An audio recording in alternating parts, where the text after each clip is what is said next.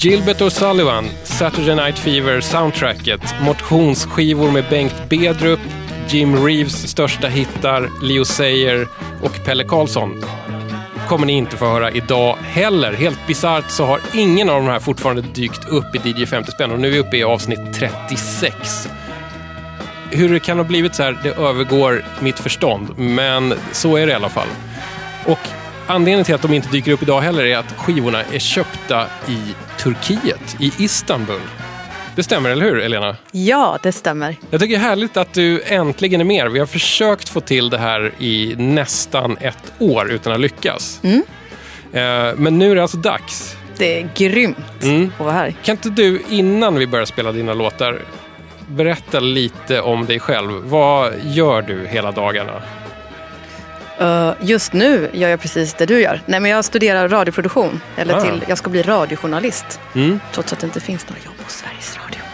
Nej, precis. Och en, ännu färre jobb på de kommersiella kanalerna. Precis. Men eh, ja, utöver det, innan jag började plugga då och eh, under, medans jag studerar, så driver jag någonting som heter Jazz är farligt. Som är en, numera en teatergrupp, en skivetikett, en klubb, en endagsfestival på Liseberg och ett fanzine. Det är jävligt smart att du har samlat allting under samma namn. Och så jobbar jag själv, kompromisslöst. Men du, vad är jazz är farligt då? En slags sammanfattning om vad jazz får vara och ibland inte vara. Så att jag blandar allting hej vilt. Mm. Lite sådär. Vad som är jazz för mig. Det är väl skönt? Ja men exakt, och jag, ty- jag tycker att man ska ta, ha den makten över sin musik. Ja, men det är väl det jazz är farligt. Där. Sen så upptäckte jag att det var många som eh, hade samma filosofi som mig och tyckte att det var spännande. Och så blev det ganska många klubbar, eh, livescen. Sen så till slut när jag inte orkade jobba natt sex dagar i veckan så blev det till slut ett fanzine då. Med samma tanke. Intervjuer, comics till eh, klippdockor med Sun Ra till eh, ja, lite allt möjligt. För att vara fanzine så det, känns det ju lite lyxigt att typ Joakim Nordström gör Ja, omslag och illustrationer till det. Hur, hur, gick det till? Jag träffade Jockum när jag var typ ungefär 19-20. Ehm, och då, då jobbade jag på Berns och jobbade som, höll i olika koncept i nattklubben. Och det var ju långt ifrån jazz, det var ju liksom techno och Mm. Um, och då brukar jag smita under min arbets, under arbetstid uh, bort till Rish och där brukar han hänga ganska ofta. Och sen har jag inte sett honom på... Jo, så, och då brukar vi prata jazz faktiskt. Um, och sen så sprang jag på honom ett år efter. Uh, när jag hade lugnat mig lite. Ja, men, vet, det händer ju mycket mellan man är 19 och 23 sådär. Ja, ja. Och, han, och, och jag hade tydligen varit så packad alla de här gångerna så att jag hade inte förstått. Så kom han fram till mig så började vi prata. Jag bara, "Jaha, det är du. Men vad gör du egentligen? Varför känner jag igen dig? Jag är konstnär. Jaha, går det bra för dig? "Ja, Jag ska ställa ut i New York om någon vecka eller två. Jaha, men vad, gud vad kul att det går bra för dig. Eh, så kom vi in på konst och mer musik. Sen började vi spela lite skivor ihop. Och sen långt efter så fattade jag att han var jättestor konstnär. Så det tog ju Mm.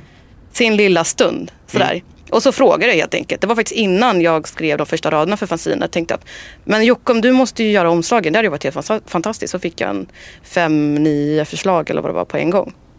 Så det var ju kul och då var jag så här, shit okej nu måste jag göra det här snart. Så blev det ett första utkast och det kopierade jag upp och slängde iväg. K- Klassiskt fanzine-manér helt enkelt. Ja, Du, gör lite reklam nu. Var kan man, var kan man köpa fanzinen? Om de Ja. inte är helt slutsålda.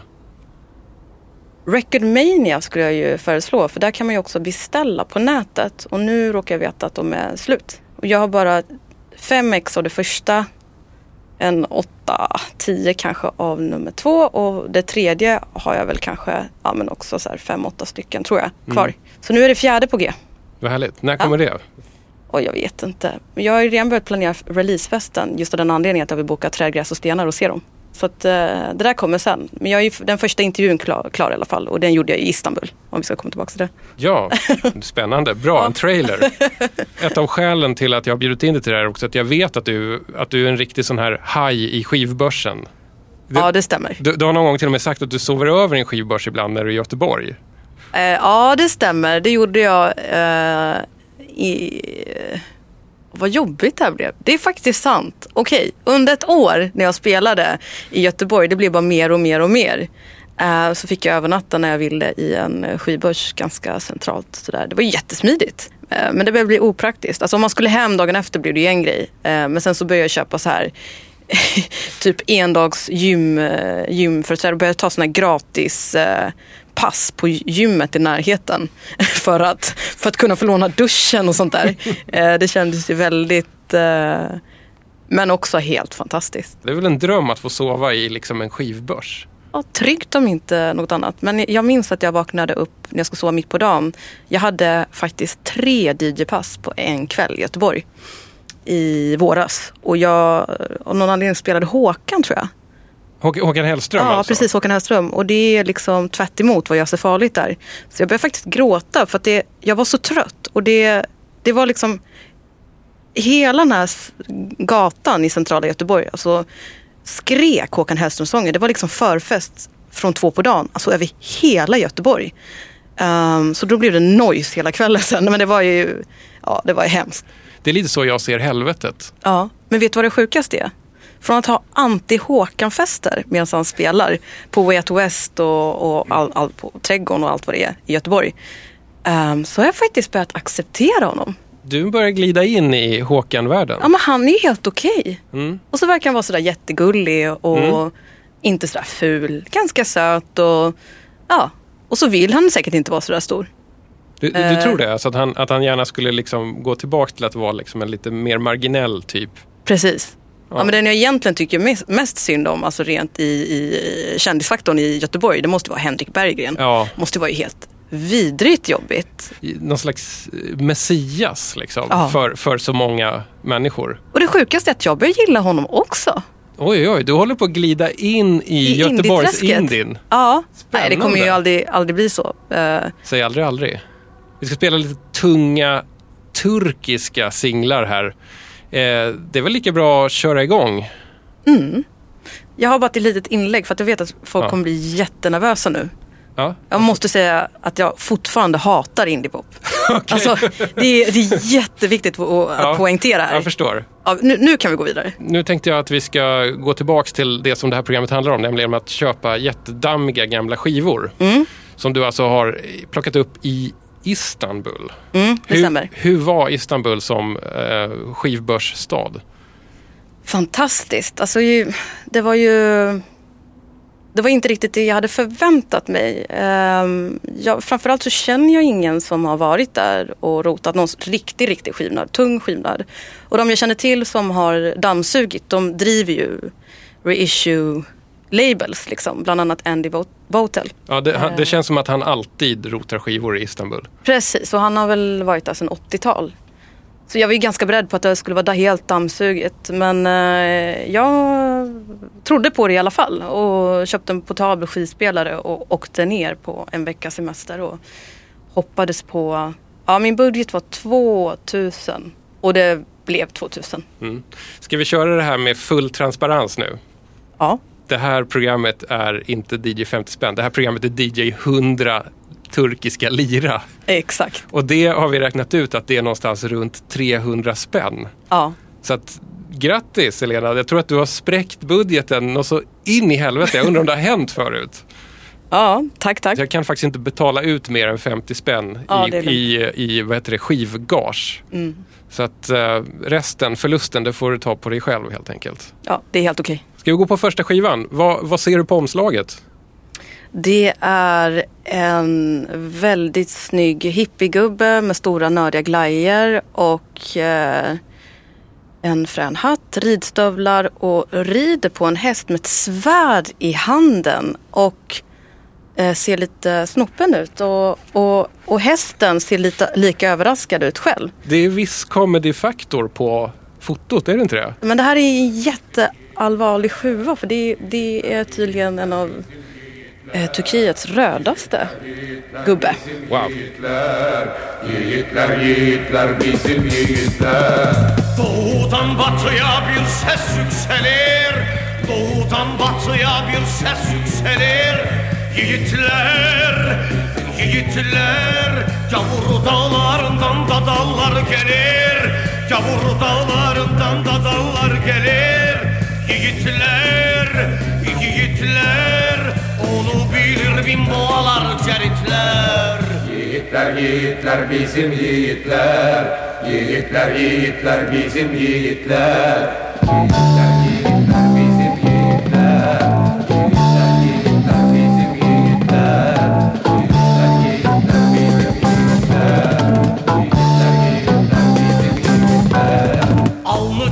çizgi zafer oyuklu. Alnı çizgi çizgi zafer oyuklu. Yiğitler, yiğitler Göğsü toprak toprak öfke yayıklı. Kartal pençeli bir kara bıyıklı.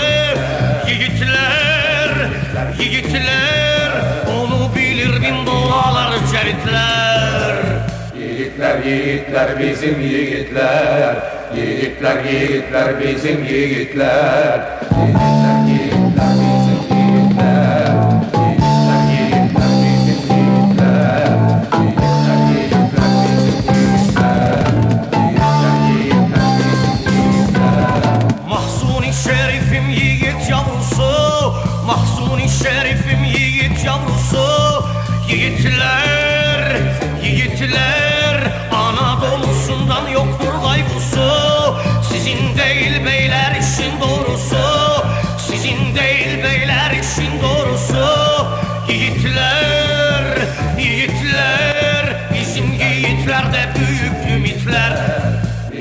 Yiğitler bizim yiğitler Yiğitler yiğitler bizim Yiğitler. yiğitler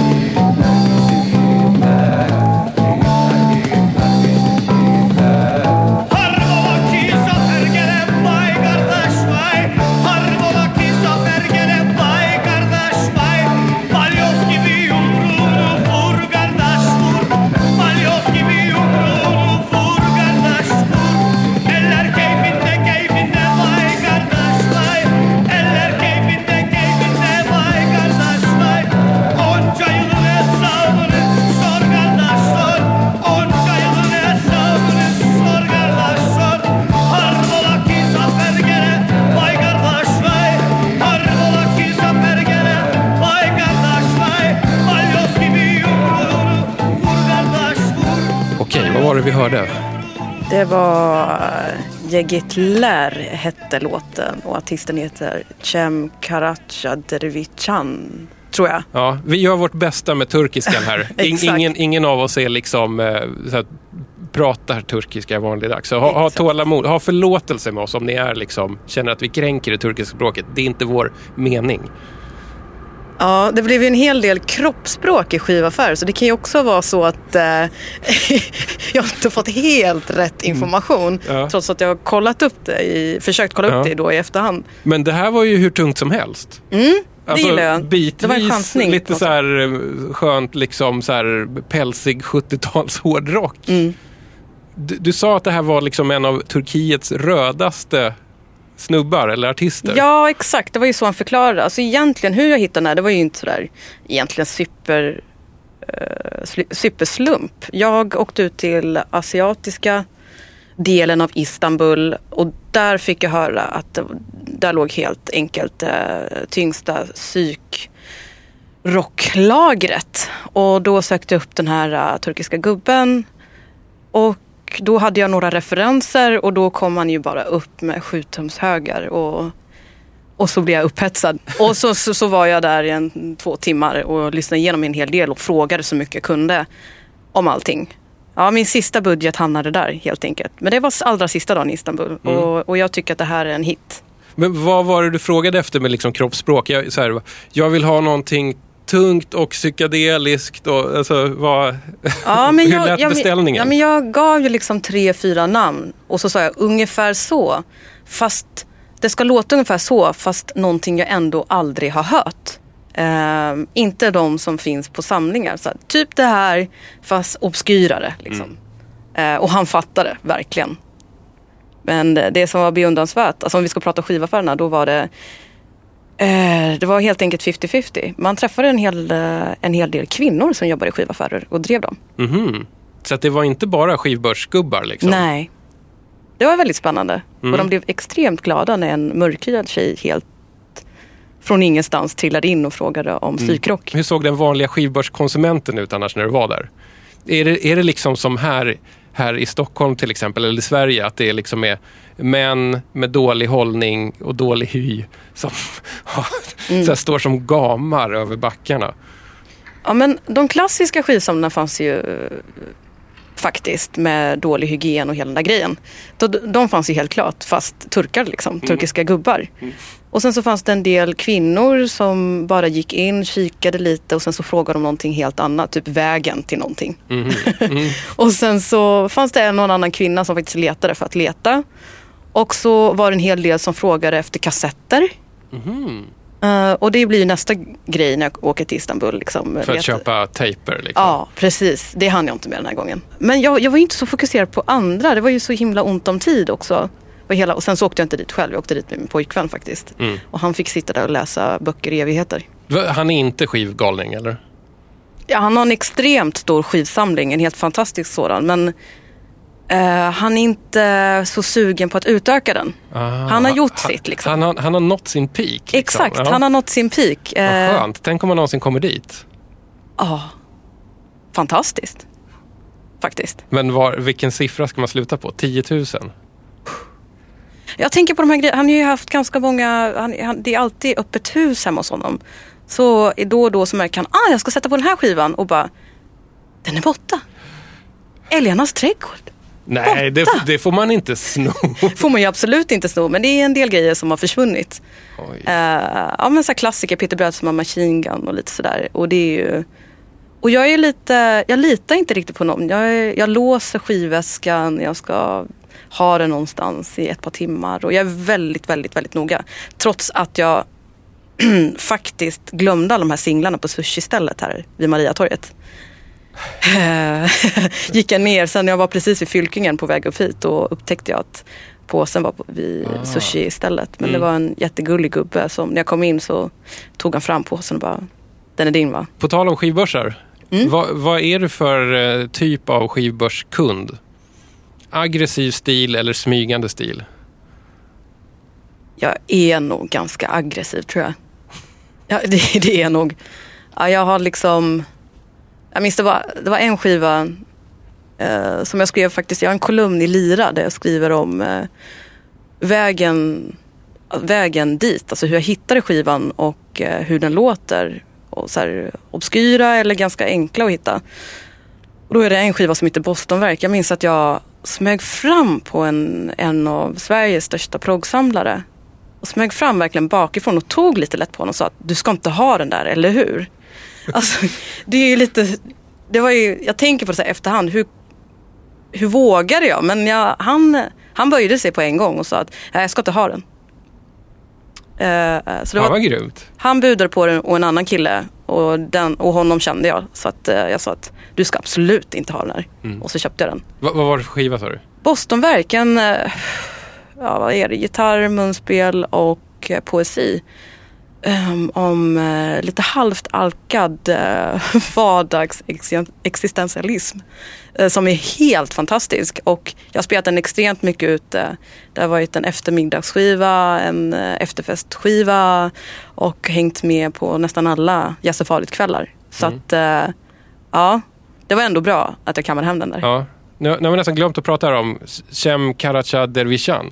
Ja. Som jag tror att han heter. Vår, vår kära kosack till häst här. Ja, precis. Eh, vad, vad tyckte du om, om skivan? Var, var du nöjd med det här köpet? Ja, väldigt. Eh, det är lite svårt att prata om känslor för det var ju så extremt många ursäkta, orgasmer på en och samma gång. Alltså just den här dagen i Istanbul. För då, då kammade jag hem rätt, träffade Ja, det låter också fel. Rätt gubbe, skivgubbe. Eh, Nej, men Mm. Jag förstår- jag förstår hur du fattar, menar, Du ja. fattar vad jag menar. Så att jag var ju lite i extas. Och, eh, men när jag kom hem och lyssnade på den här då tyckte jag att det här var ett av de bästa köpen Mm. faktiskt. Och lite otippade. Mm. Och den kommer jag nog inte hitta på nätet eller, eller så igen. Ja, men eh, jag gratulerar. Tack. Ska vi hoppa vidare till nästa, nästa skiva? Ja, det tycker jag. Och nu är det så att eftersom du har köpt skivor i Istanbul, vissa saker letade du efter, vissa saker visste du inte alls vad det var, så, här, så blir det lite svårt att köra de här vanliga DJ 50 spänn-kategorierna. Så de kommer inte vara med på alla skivor. Men den här är i alla fall en... Random Access Vinyl. Ja, det här kan ju vara det sjukaste jag köpte i Istanbul kan jag ju säga. Bir varmış bir yokmuş. Bir koskocaman ada varmış. Bu küçücük bir tane babası varmış. Adanın babası çok yaramazmış. Yemeğini kendi yemiyormuş. Bir gün yemekte ıspanak varmış. Ada babasına demiş ki Babacığım bu ıspanakta demir vardır demiş. Ispanak yersen demir gibi olursun demiş. Babası da ona kalmış ıspanağı yemiş ama demir gibi olmamış. Arda'ya demiş ki sen bana yine yalan söyledin demiş. Ispanak yedim demir gibi olmadım demiş. Utanmıyor musun bana yalan söylemeye demiş. Aldı hemen lafı değiştirmiş. Aa baba bak kuş uçuyor demiş. Ne deseydi yani? Aldığın babası öğlen uykusu uyumuyormuş. Aldı babasını korkutmuş. Uyuyan çocukları öfkeli rüya demiş. Ama o gün uykusu yokmuş. Öğlen uykusunu uyuyamamış. Hem korkmuş hem de şaşmış. Çünkü ökümücü gelip onu yememiş. Kendi kendine aldığı demiş ki sen bana yine yalan söyledin demiş. Bir daha da onun hiçbir dediğine inanmamış. Aksine yani. Babası ağlaya sormuş ben dünyaya nasıl geldim demiş. Ağla kıpkırmızı olmuş yutkunmuş. Şimdi leylek getirdi dünyaya demiş. Yumurtadan çıktım demiş. Cam kapısına bırakmışlardı oradan aldık demiş. Yani bir sürü yalan söylemiş. Ne yapsaydı yani? Ja, vad helvete. Vad... vad var det här? Arda Kardec och artisten heter, om den artisten ens var myndig, Ardanin Masalari. Mm. Ja. Vi, vi, vi är två frågetecken här just nu. Men Ja. det, det var ju lite, lite härligt ändå. Alltså, det här med att eh, det, det groovar loss i bakgrunden medan någon bara pratar på. Ja, alltså jag vet inte. Det är ju bara sån här fetischgrej att bara ha det konstigaste av det konstigaste. Mm. Eh, men jag är väldigt glad över att jag hittade den. Det där var ju så här tre kronors sjua i jättebra skick. Och jag fattar ju varför den är i så bra skick. Men ändå, den är ju fantastisk. Bara skulle ju gärna vilja veta ungefär vad den handlar om. Ja. Det, är, det är uppenbarligen en berättelse men Ja. jag har ingen, ingen som helst aning. Måste vara, vara någon barnprogram eller, Ja. eller någon sån där Mm. soundtrack Mm. sjua. Det är vanligare med sjuor där än vad det är med eh, LPn också. Det kanske är värt att säga om det är någon som har tänkt åka dit och Mm. bara gillar sjutummare. Om du får liksom fantisera fritt, vad ser, eller så här, vad, hur tror du att det här ser ut i tecknad barn-tv-väg? Alltså, det är jätteroligt för att jag bläddrar i en tidning eh, från 70-talet. Som handlade om något barnprogram slash en musiktidning. Och då var det en turkisk gubbe i en fantastiskt stor mustasch som höll i en bebis med hörlurar på sig. Och med lika stor mustasch. det var så himla flummigt. Och, och liksom man bläddrade så var det lite så här eh, brudar som var lite mer lättklädda, alltså disco. Eh, alltså jag har ingen aning. Mer Nej. än att det låter jättebra. Man får, man får gå på känslan. Jag tyckte att det liksom bitvis lät lite sådär åt någon slags, inte Bo Hansson, men liksom den inriktningen av musik i bakgrunden. En liten orgel som får sköta sig självt och liksom... Typ 60-talsbeat. Precis. Och så, Eller moddorgel. ja, jag utläser det som att det är fri barnuppfostran. Att här är det inte så viktigt med, eh, med att man sköter sig utan det får vara fritt och flummigt och varsågod rita blommor på tapeterna. Mm.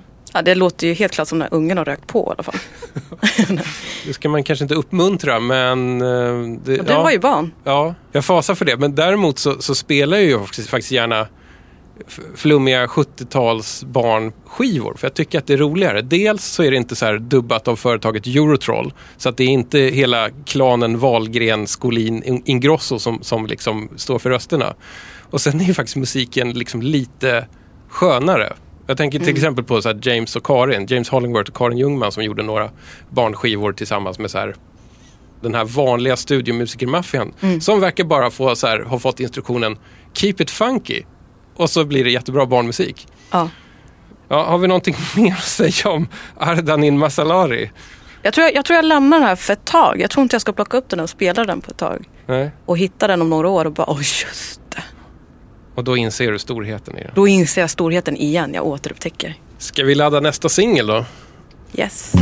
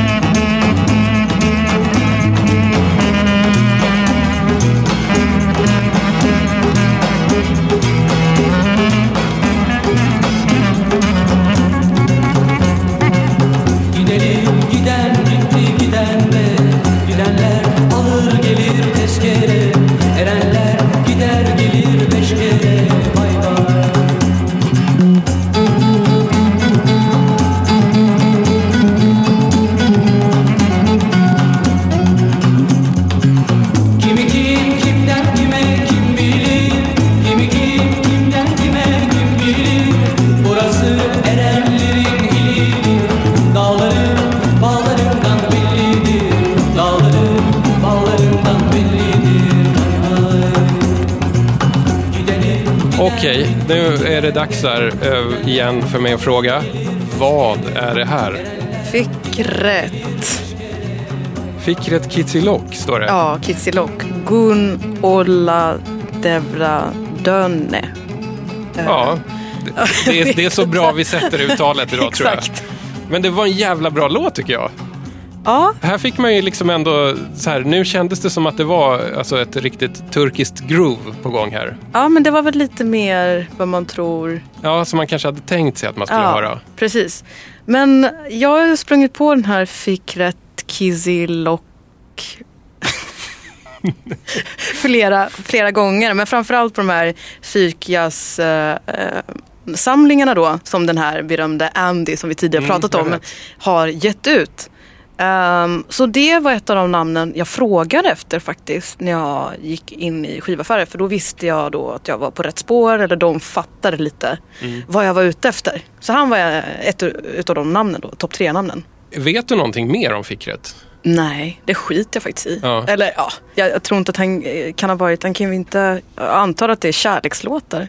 Vad, vad jag vet. Jag Mm. vet inte, det låter som det i alla fall. Jag hoppas på det. Den här hade ju också något slags blåsinstrument-solo någonstans i mitten. Sådär. Jag, är, Precis. jag är inte så bra på att identifiera liksom. Turkiska instrument. Nej, Ja, inte jag heller. det, det enda jag vet är att det, alltså, det, det turkiska rockinstrumentet nummer ett är ju en elsaz. Det är ju mäktigt. Aldrig fel med en Nej, sån. det är Ja. väldigt härligt. Jag har ju liksom precis börjat sniffa lite på alltså, turkisk musik från den här liksom 60-70-tals-eran. Mm. Och jag kom in på det genom liksom krautrocken. För det finns liksom Jaha. en artist som är med, med liksom en fot i Tyskland, en fot i Västtyskland och en fot i Turkiet. Eh, Alex Oriental, har du hört honom? Nej, För det, det är ju typ så här bluesig rock med elsass och den här typen av liksom, Ja. eh, alltså harmonier. Och då har jag missat honom totalt. Det, det är säkert en, en ganska marginell artist i rockhistoria, men jag uppskattade det väldigt mycket. För att det Mm. var just också att det knöt ihop också om någonting i 70-talets Tyskland och 70-talets Turkiet som ändå touchade varandra tyckte jag var lite Mm. härligt. Sen får vi inte glömma hur turkisk musik har in- influerat i, eh, vad heter det, jazzen i Sverige. Eh, Det, det får du gärna berätta lite mer om, för jag vet inte så mycket mer. Jag, jag kan bara så här, från toppen av mitt huvud säga ett namn. Ja. Maffi Falai. Yes! Men Helt sen vet jag rätt. inte mer. Ja men det, det man ofta springer på det är väl Sevda. Den här drömgruppen som Mm. gavs ut av Caprice, antar jag. Den här drömkulturrådets grupp, liksom perfekt utbyte. Eh, hälften svenskar, hälften turkar som Mm. eh, gjorde en ganska snäll skiva, eller skivor. Eh, men som är ganska uppskattat. Alltså det är ganska enkelt att snöa in sig på turkisk folkmusik om man får en introduktion via Sevda. Så det är en blandning av svensk folkmusik, eh, vanlig jazzrock och eh, turkisk, turk, ja, Mm. turkisk folkmusik. Mm. Helt enkelt. Men jag sprang på en kille som jag också träffade i Istanbul sen och gjorde en intervju inför kommande fanzine. Men det var ju Okay Temis som jag sprang på i en skivaffär någon gång för länge sedan. Och tyckte att det var skittråkigt omslag och så sa skivaffärsägaren att Jaha, men vet du inte vad det är? Du kommer verkligen älska det här. Eh, Så kollade jag på årtalet, vad var det? 72, 73 tror jag. Och det lät verkligen som världens framtidsljud. Eh, Beskriv. Fast oj, det är jätte, jättesvårt att beskriva men jag blev helt tokkär. Eh, verkligen. Ehm, men han förutspådde hur, hur säkert 2040 kommer låta med hjälp av turkisk folkmusik. Det, är det, det är det som är vägen. Det är det som är vägen. Om Älgarnas trädgård hade varit från Turkiet. Sådär. Kan du inte berätta lite om hur, hur, hur var det att träffa honom? Alltså, han ville ju så jättegärna prata svenska och han har ju inte bott i Sverige sedan tidigt 80-tal. Ja. Ehm, så jag försökte liksom hänga med. Ehm, det blev, ja men om man sa till exempel Don Cherry. Ah, Don Cherry. Då hade han liksom utlägg i 30 minuter vilket var fantastiskt att banda och lyssna på i efterhand. Liksom alla fantastiska turnéhistorier med Don. Nej men det var ju jätte, jätte, jätteroligt att träffa honom. Han driver en, eh, vad ska man säga, en trumslagar-workshop i ett av eh, de eh, hipsterkvarteren i Istanbul som heter Bioglu tror jag. Um, och den har han drivit ett tag och har en övernatt- övernattningslägenhet uh, tvärs emot. Och ja, lär um, småkids att spela helt enkelt alla möjliga turkiska instrument. Och bygger själv och bygger instrument själv och håller på med sin beating bow som det heter. Det är därifrån de, hans framtidsljud kommer ifrån i hans första plattor. Eh, han visar ju också hans första instrument som han byggde när han kom till Sverige och han skulle börja spela med alla. Han har till exempel spelat med Sylvia Vrethammar och turnerat med henne vilket är också så här helt lustigt. Men han hade väldigt, väldigt roliga historier. Men det får ni läsa i fanzine ja, 4. precis. Vi ska inte, ska inte spoila för mycket nu här. exakt, exakt. Du, eh, nu ska vi köra en sån här liten jingle igen. Det är dags för Nostalgiköpet.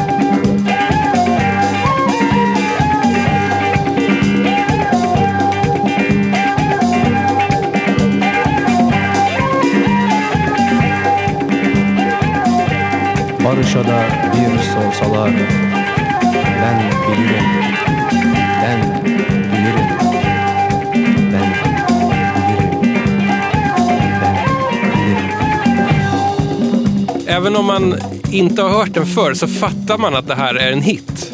Eller hur? Absolut. Det är så jävla alltså, medryckande på något sjukt sätt.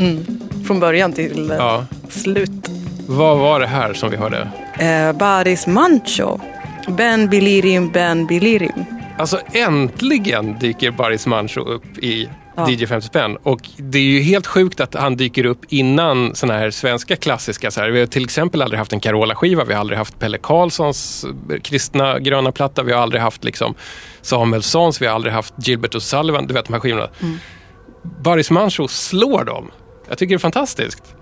Grymt. Ja. Ja, jag, det blev ju någon form av... Det här kallas alltså nostalgiköpet. Mm, just det. det, det, det är, det är det liksom nostalgi sen du var jätte, jätteliten eller är det nostalgi sen, liksom, är det färsk nostalgi? Färsk nostalgi. Det var ju han som fick in eh, mig och antagligen ganska många andra på hela den här psykrock eller gjorde så att nyfikenheten föddes i alla fall. Mm. Eh, och det, väl, det var den här återutgivningen 2023 som den heter, den här skivan. Just det, just det, med Baris Mancho som Ja. är någon slags, alltså är inte det liksom en sån konceptplatta, en temaplatta på något sjukt sätt? Temaplatta i framtiden. Men jag tycker ändå att han, han, för- han förmedlar ju någon härlig känsla, men jag, jag har ingen aning om det är rätt känsla. Jag ser ju framför mig hur Baris Mancho, förmodligen med en jättemaffig mustasch, står på toppen av ett berg och bara Mm. äger världen när jag hör det här. Ja, så var det ju också. Han var ju... Jag frågade i nästan till alla skivaffärer Mm. hur stor var Baris? Mm. Och alla var så här, oj oj oj, just like eh, Pink Floyd. Du vet, alltså de försökte, rockarna Ja. sa Pink Floyd och jazzarna sa Miles. Och, du Ja, vet, ja. det var, Ja. De försökte verkligen få till det. Enorm. helt. Enorm, Ja, helt härligt. enkelt. Jag har faktiskt en favoritlåt med Baris Mancho som jag tror är från 2023-plattan. Okej. Som är, alltså det kanske säger någonting om mig för det kanske är en av hans mest mesiga och västerländska låtar. Den är så västerländskt klingande att den nästan låter som svensk dansband. Oj. Yine yol göründü gurbete Güz geldi yapraklar döküldü Martılar göç etti turnalar süzüldü Yine yol göründü gurbete Lyssna gärna på den någon annan gång. Den heter Giniol Gulderum Gurbete och är liksom så här en, en liksom ganska idyllisk och lite snäll låt men med en så jävla härlig melodi. Och sen har den såna här små synttrudelutter som är som du vet, som så här, du vet, garnering. Som är så. Ja, verkligen gulliga. Det, det var min ingång på Baris Mancho och jag, tyvärr så ser man inte så ofta hans, man ser inte hans skivor så ofta i Sverige. Nej. Jag var verk... Det här var ett av de första grejerna jag hittade i den första skivaffären. Mm. Jag bläddrade bland skivorna. Och då blev jag så här. Då fattade jag att det kanske inte var helt urplockat. Mm. Om man hittar origina- originalsjuor med Baris. Mm. Så det var min första ingång också i Istanbul. Så då blev jag jävligt glad. under låtens gång här så kom vi på att vi vet inte sådär jättemycket om Baris Mancho. Men så att vi snabb Wikipedia det där och läste liksom så lite så under early history. Att tydligen så ska hans storebrorsa som var född under andra världskriget heta Savaş tror jag som betyder krig på turkiska och Baris betyder tydligen fred. Men det stod också citation needed så att det kan vara också bara Ja. hittepå. Vi vet ingenting. Nej, men vi säger att det är Ja. så. Bra är det i alla fall. Det är grymt. Det är en kategori kvar här. Sista skivan. Fyndet.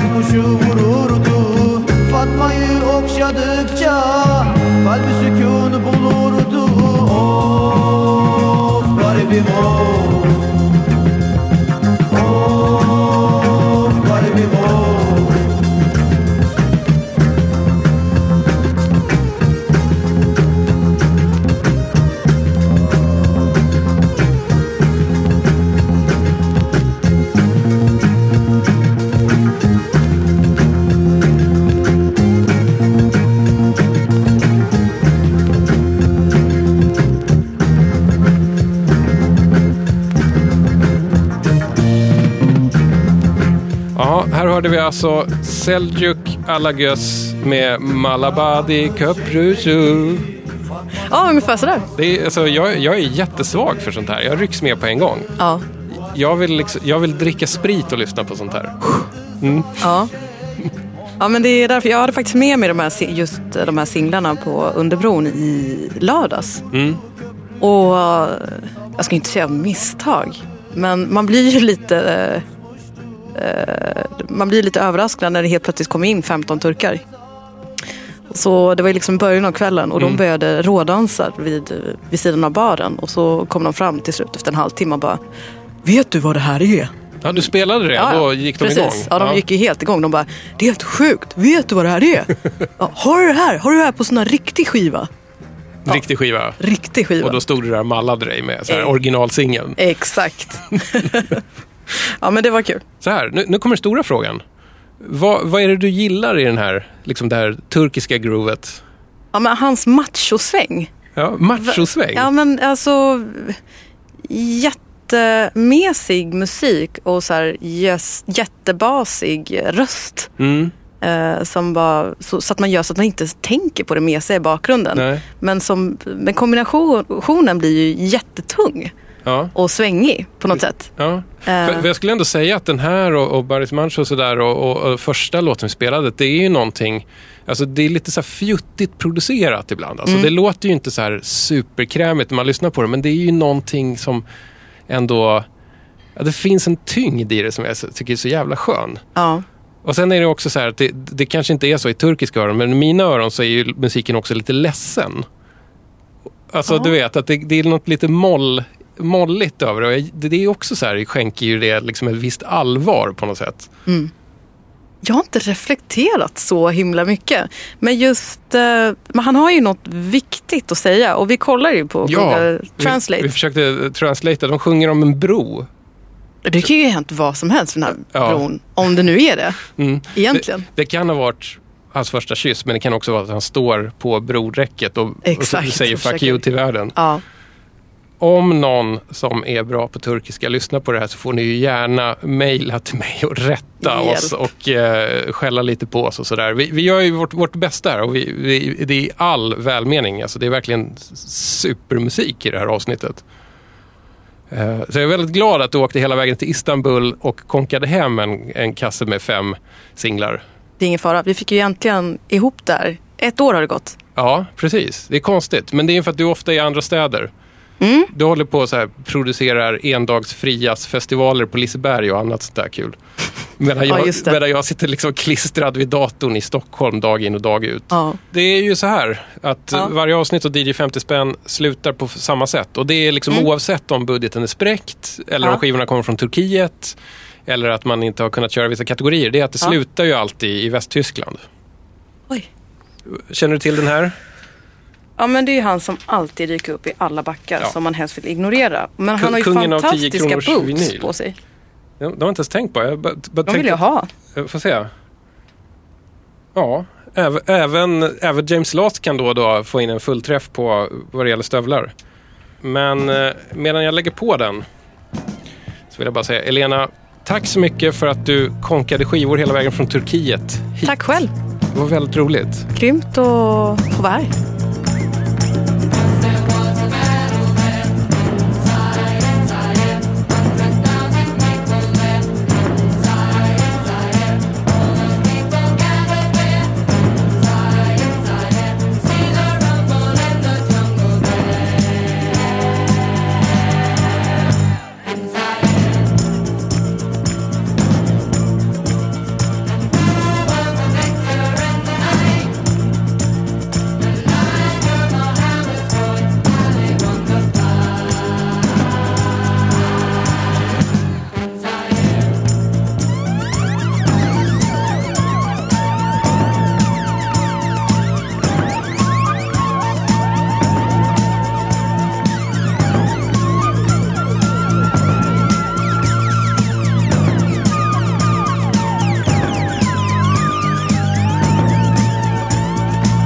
Var ju väldigt lustigt när jag bokade Han Bennig i somras. Eh, trummisen Just det. Som, Jazztrumsen. som spelade på Jazz farligt på Liseberg. på Liseberg. Och han visste inte att han skulle spela på Liseberg. Så han trodde typ att han skulle åka till Nefertiti, jazzklubben i Göteborg. Ehm, och när vi var på väg in och han bara What? What is this? I don't understand. Vad tyckte han sen då efteråt av att spela på ett nöjesfält? Han var lite folkskygg. Alltså, han gick runt, han är ju nästan två meter lång, sprang runt där bland kaniner. Ja, och varje gång vi stack ut huvudet då var det massa, typ 15 kaniner som hade rökpaus. Alltså det var väldigt surrealistiskt. Och så var det en jätteblyg Damo Suzuki som, från Cannes som försökte få hans autograf i princip. Ja, var han, eh, var Han var också bokad och han var superstort fan. Och, ja, eh, så det var väldigt surrealistiskt på något sätt. Det var Ja. barnvakt åt dem båda. Och, Bland, bland liksom vuxna människor utklädda till illgröna kaniner. precis, så det var speciellt. Herregud. Men det är lite det, det jag gör, lite olika saker.